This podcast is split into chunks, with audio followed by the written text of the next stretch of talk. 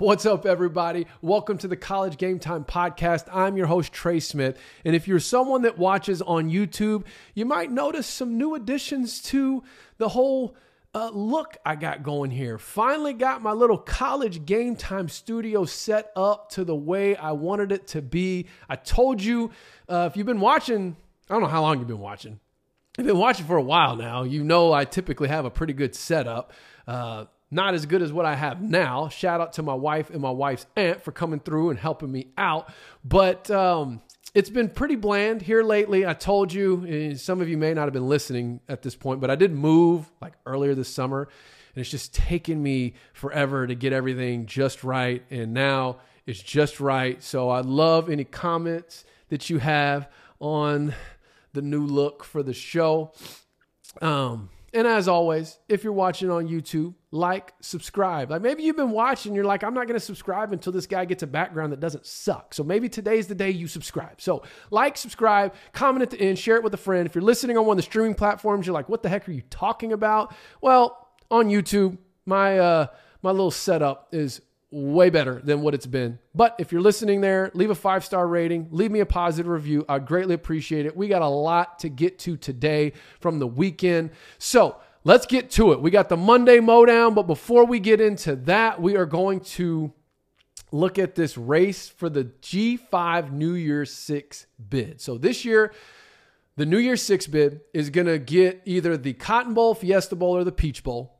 Those are the three, you know, at large opportunities. So it's going to be one of those bowls.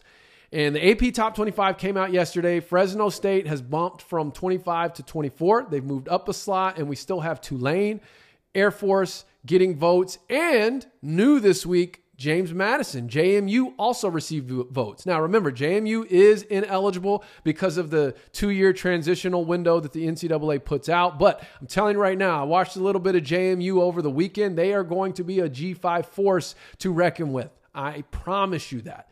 Um, but let's let's look at this. So, what does this mean? What does the latest AP poll mean for the grand scheme of that New Year's Six bid? Well, Here's how I'm going to lay it out. If we're sitting in a car or looking in a car, the race to the New Year's Six bid, Fresno State is in the driver's seat. Air Force, who also received votes. I don't know if I said that. Did I say Air Force? Tulane Air Force, yeah, and then ineligible JMU. Air Force is in the passenger seat. Memphis and Tulane are in the back seat. And then if I had to put a team in the trunk, I'm putting Marshall there. I think one of you on YouTube, you've been commenting anytime I talk about this. What do I think about Marshall's chances? Listen, they still need help. But if they were to run the table, they have a very strong case as they go undefeated in their conference, win their conference championship, and if they were to run the table, they'd have two Power Five wins. They already have one under their belt against, I think, Virginia Tech. And then they've got NC State coming up this weekend. So keeping an eye on Marshall. Marshall still needs some help. Tulane and Memphis, who are sitting in the back seat, they still need some help, but they've got a pretty big matchup coming up next weekend. Like they've got the bye week, and then coming out of that, they play each other in Memphis. That's going to be a very critical game for the American Athletic Conference as a whole. And then, of course, you've got Air Force up there in the passenger seat, and you've got um, Fresno controlling their own destiny at this point. If Fresno wins out, they're in, regardless of what happens with any other team. Now, they've got a big matchup this weekend at Wyoming. So that'll that'll you know, that's kind of one of their first big tests to running the table is at Wyoming. So we'll see how that goes. I've been saying this about Fresno. It won't be easy, but they do have the ingredients to run the table. Air Force actually has a matchup at Navy in a few weeks. So the American Conference's very own, the Navy midshipmen, could be the team that wrecks the Air Force Academy's New Year's Six bid dreams. And then, of course, if both of those teams were to run the table in their Mountain West schedules, they would face off in the conference championship. So I do still think uh, personally that Tulane is in the best position of all the American Conference teams. They've uh, they've got a quality loss to Ole Miss. I, I mean, and I, I guess Memphis technically does too, man. They got a quality loss to Mizzou. So those teams are neck and neck. So we'll see the week, uh, you know, week seven, I guess it'll be. That matchup's going to, I think that's going to dictate a lot for the AAC as it pertains to the New Year's Six bid. But, um,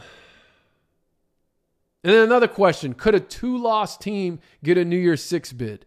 Yeah, they could, but all these teams I just listed, they're going to have to lose two.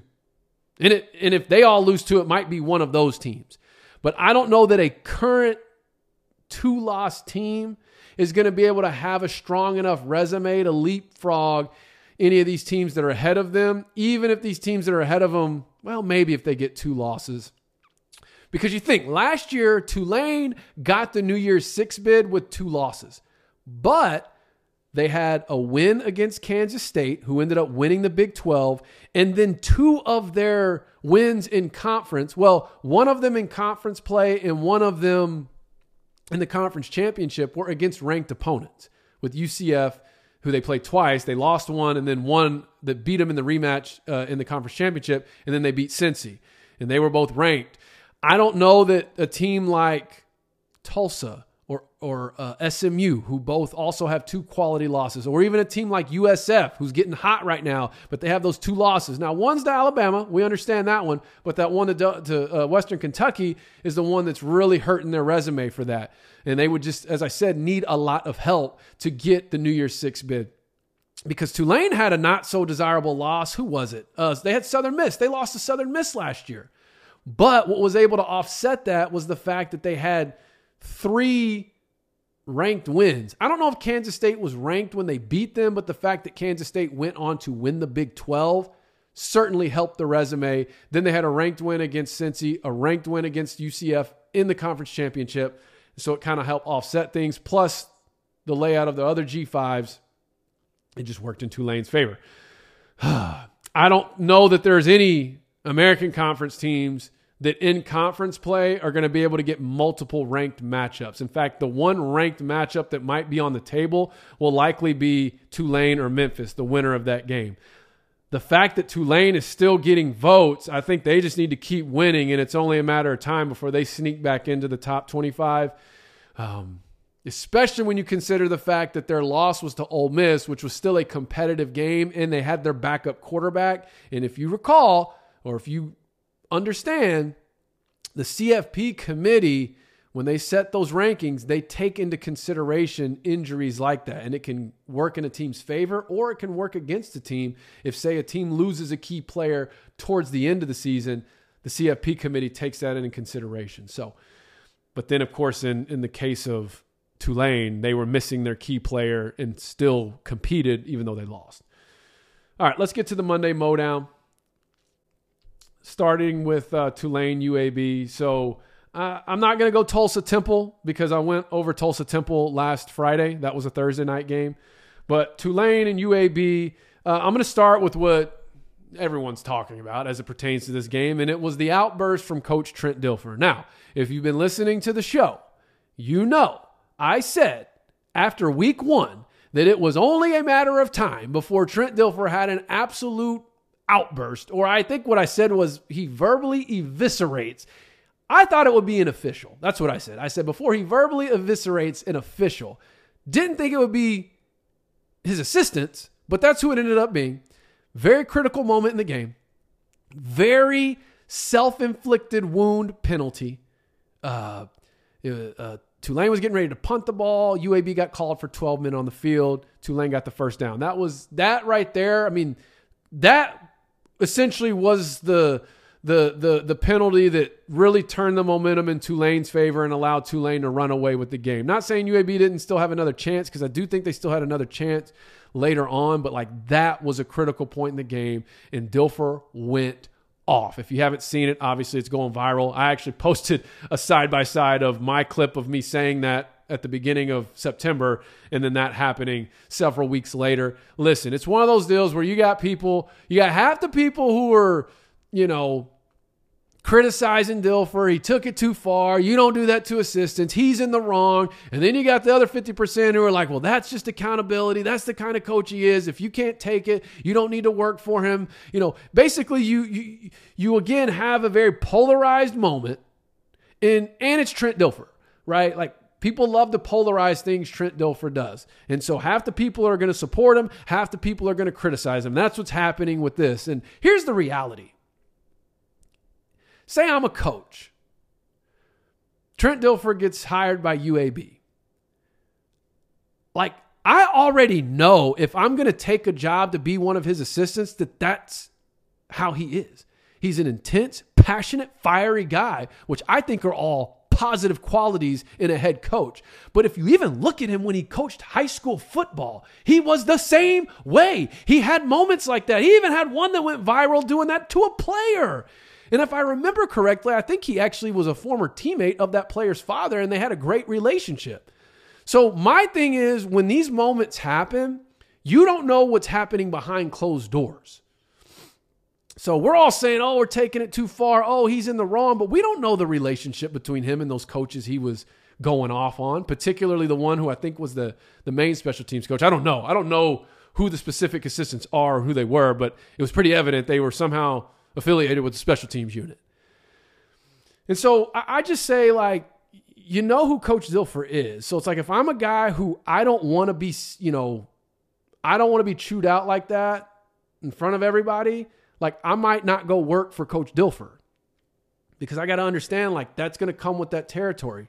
Nick Saban used to do the same thing. He used to do the same thing to Lane Kiffin all the time. So let's just keep that in mind, all right, before we just start getting on this holier than thou, you know, let's just, you know, come after Trent Dilfer. Now, look, where do I stand on it? I mean, personally, exactly what I just said. I think if I'm an assistant coach under Coach Dilfer, like I know what I'm signing up for. I know that this is a part of what I'm signing up for. So whether you like it or not, whether you agree with it or disagree with it, the truth is this wasn't just some out of nowhere circumstance where he got too emotional. Like this is this is who he is. This is how he coaches. Um, and I think that that's one of those things that that you know people love him for it, and then people hate him for it. But that's all I'm going to say on that as it pertains to UAB.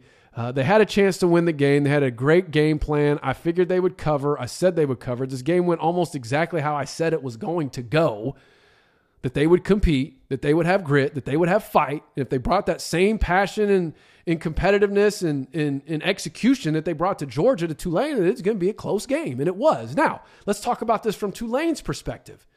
I thought early on Michael Pratt looked off. He looked like he was inaccurate. He looked like he was out of rhythm. But then on the playback, I'm wondering if it was more of him and his receivers just not being on the same page. Because a lot of his incompletions early in that game, it's almost like he was throwing a different route than what the receiver was running. I feel like vividly there was one where the receiver clearly ran a post and it looked like Pratt was throwing a corner. So I don't really know their scheme so I don't know, like, what are the choice routes? What are the reads there, right? And if the quarterback and receiver are not on the same page making the same read, then of course you might run into a situation where the quarterback's throwing a different route than what the receiver is running. And I think that happened a couple times early in that game. UAB was able to capitalize on that. Once Tulane settled in and got back to their identity, which is running the football, that's when the momentum began to shift. Tulane made their comeback. And then, you know, somewhere late in the third, early fourth, I think, then they extended the lead, put the game away, and uh, go into the bye week with Memphis on deck. So that was that game, keeping it moving. We have USF Navy. You, uh, oh, sorry, Tulane over UAB 35 23. I don't know if I said that. USF over Navy 44 30. Once again, a game that went almost exactly as I said it would. I told you to take the over on this 54 and a half. Game went over 74.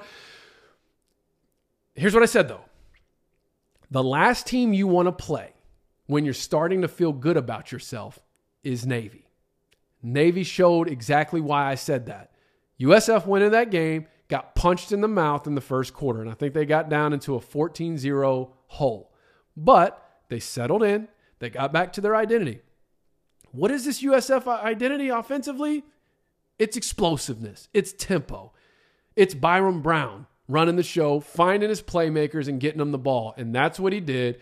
Um, it was a it was a close game back and forth, and then until it wasn't, and then USF just really began to run away with it.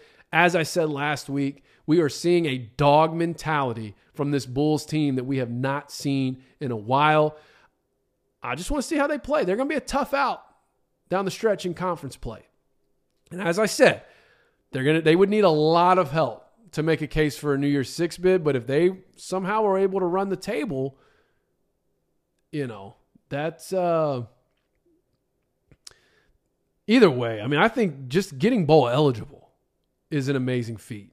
Um, but I, I, think their ceiling right now is higher than just bowl eligibility. I think we're we're I don't think a 10 win season is out of the the picture including a bowl game, you know, but you know, definitely 8 or 9 is certainly um, within reason and within reach for this team. It will be huge for Golesh's first season, man just tremendous job this guy's doing at USF. Just completely turning over the culture.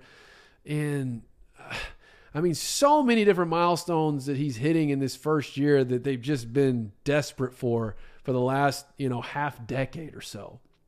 So hats off to USF. Navy's still going to be a tough out. They're going to be a thorn in people's side all season long.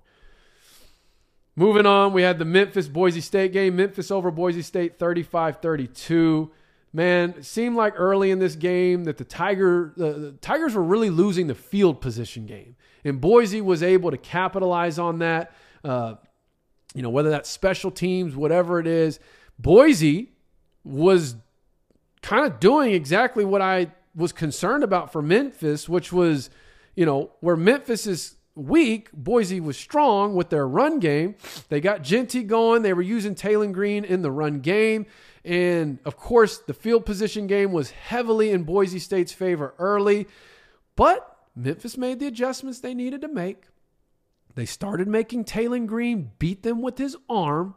And then next thing you know, Memphis scores 28 unanswered. They hold Boise off at the end and win the game. I, I, that's what my pregame kind of analysis was. Memphis has got to make Taylen Green beat them with his arm. And once they started doing that, that's when they started to mount their comeback. That's when they started scoring all these unanswered points. And in fact, Boise ended up going with a different quarterback to try and push the ball downfield, who's a better passer. But in the end, Memphis got the win. Very crucial. So now, right now, the American Conference, as I've said, we've got two one loss teams who each of their one losses are to SEC opponents, and they're getting ready to face off. That is a very important game for this conference if the conference wants to keep the New Year's Six bid streak alive. But we'll talk about that next week because we got some time before that one. Uh, moving on, we got Rice ECU. Oh my goodness. This was like a boring Big Ten game.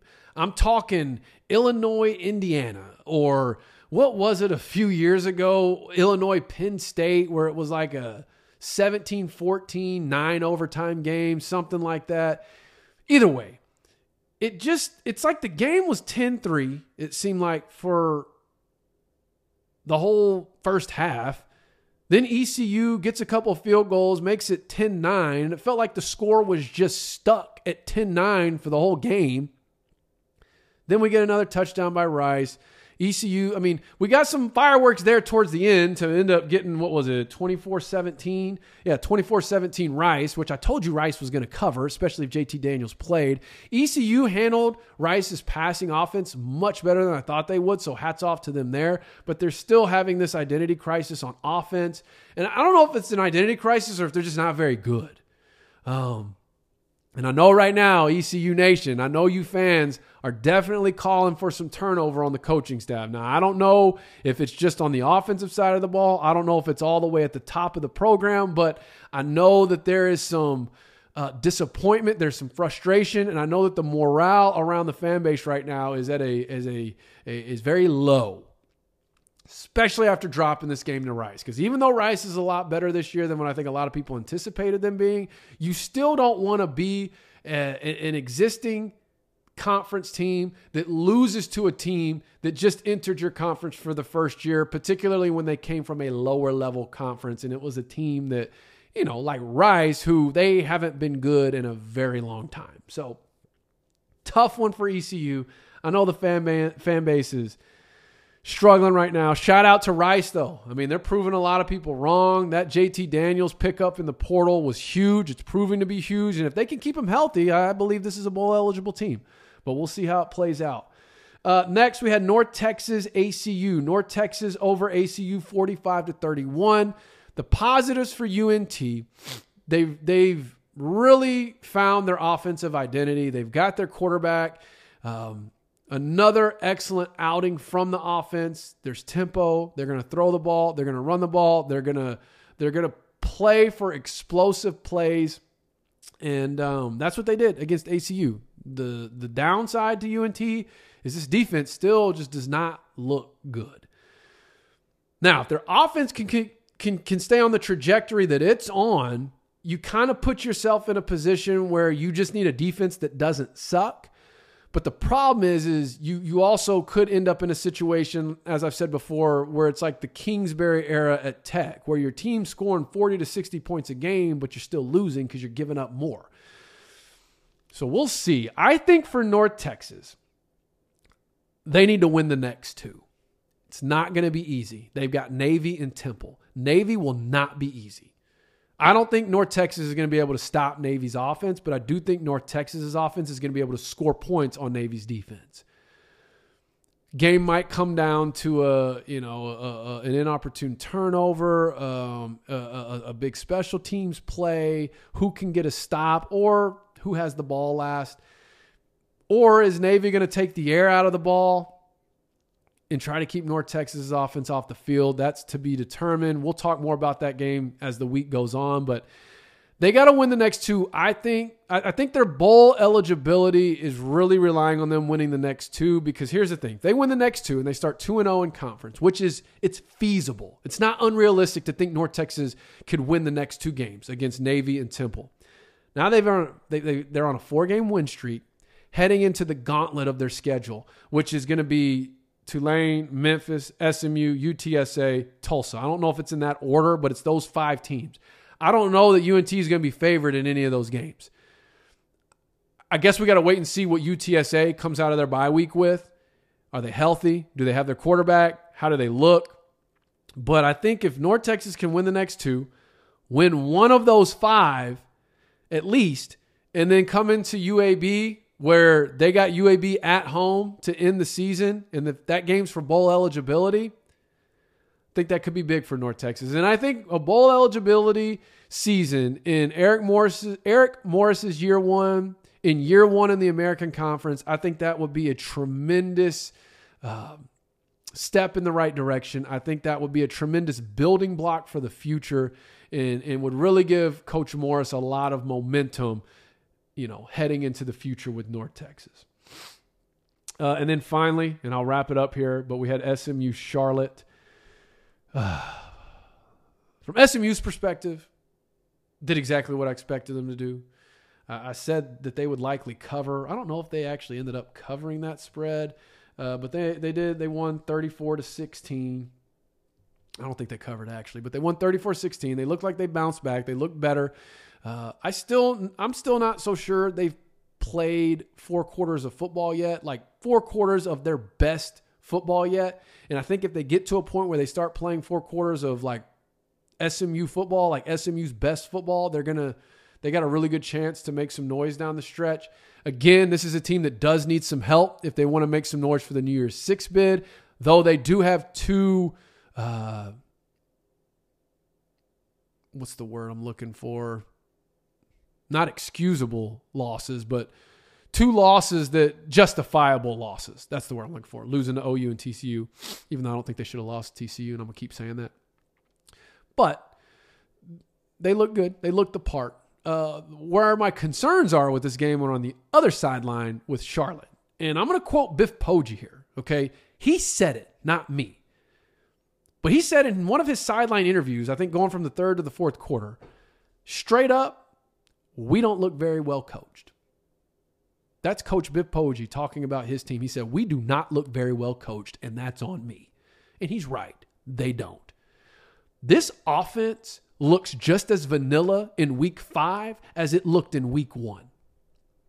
What I'm not certain of with this Charlotte team, you know, speaking of identity crisis, that's what I sense from this Charlotte team on the offensive side of the ball. And if you're a Charlotte fan and you're watching, I'd be curious to hear your thoughts in the comment or see your thoughts in the comments because it's almost like the identity that Poggi wants to establish, he doesn't have the personnel for it.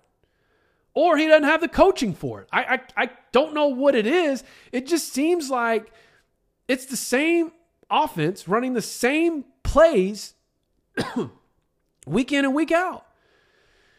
You know, are you a spread option team with Jalen Jones? You know, and he's not even making like he's making some some bad reads in that option game. He's a playmaker, but he's so I, I said it in preseason. I said Biff Poggi's success at Charlotte is going to rise and fall on his assistant coaches, particularly his offensive and defensive coordinators. So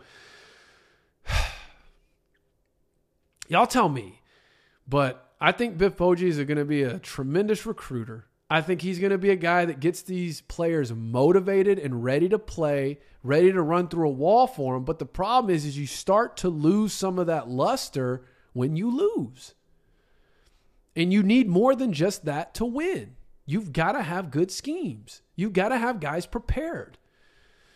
And uh, I'm just not so sure that's what they have. And, you know, I guess you could make an argument, excuse me, he's coming from from Michigan, where Michigan doesn't always have the most dynamic, electric offense, especially with with playing hardball ball. But the thing is, is you can play hardball ball at Michigan and win 90% of your games, sometimes more.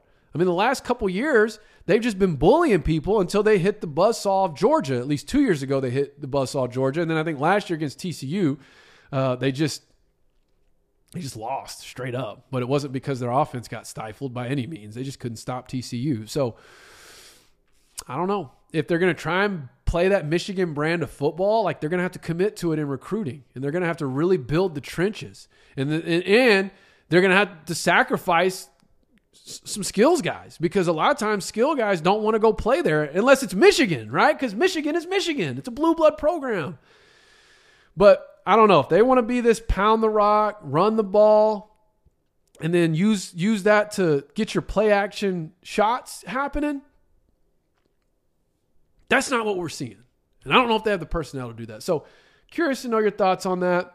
I'm over time. I just looked at the clock. Tomorrow we got uh, uh, uh, what's trending Tuesday, most likely Tuesday. Let me know what you guys think about the new look uh, as far as my little college game time studio goes. I do have a couple more lighting things I'll be tweaking, but who knows how much that'll actually translate on camera. But all that being said, see y'all tomorrow. That's it for me today. Trey Smith, College Game Time. You know, when you're listening to a true crime story that has an unbelievable plot twist that makes you stop in your tracks? That's what our podcast, People Are the Worst, brings you with each episode. I'm Rachel. And I'm Rebecca. We're identical twins who love true crime cases that make you say, didn't see that coming, and we hate the people responsible for them. Listen to People Are the Worst now on Apple, Spotify, or wherever you get your podcasts.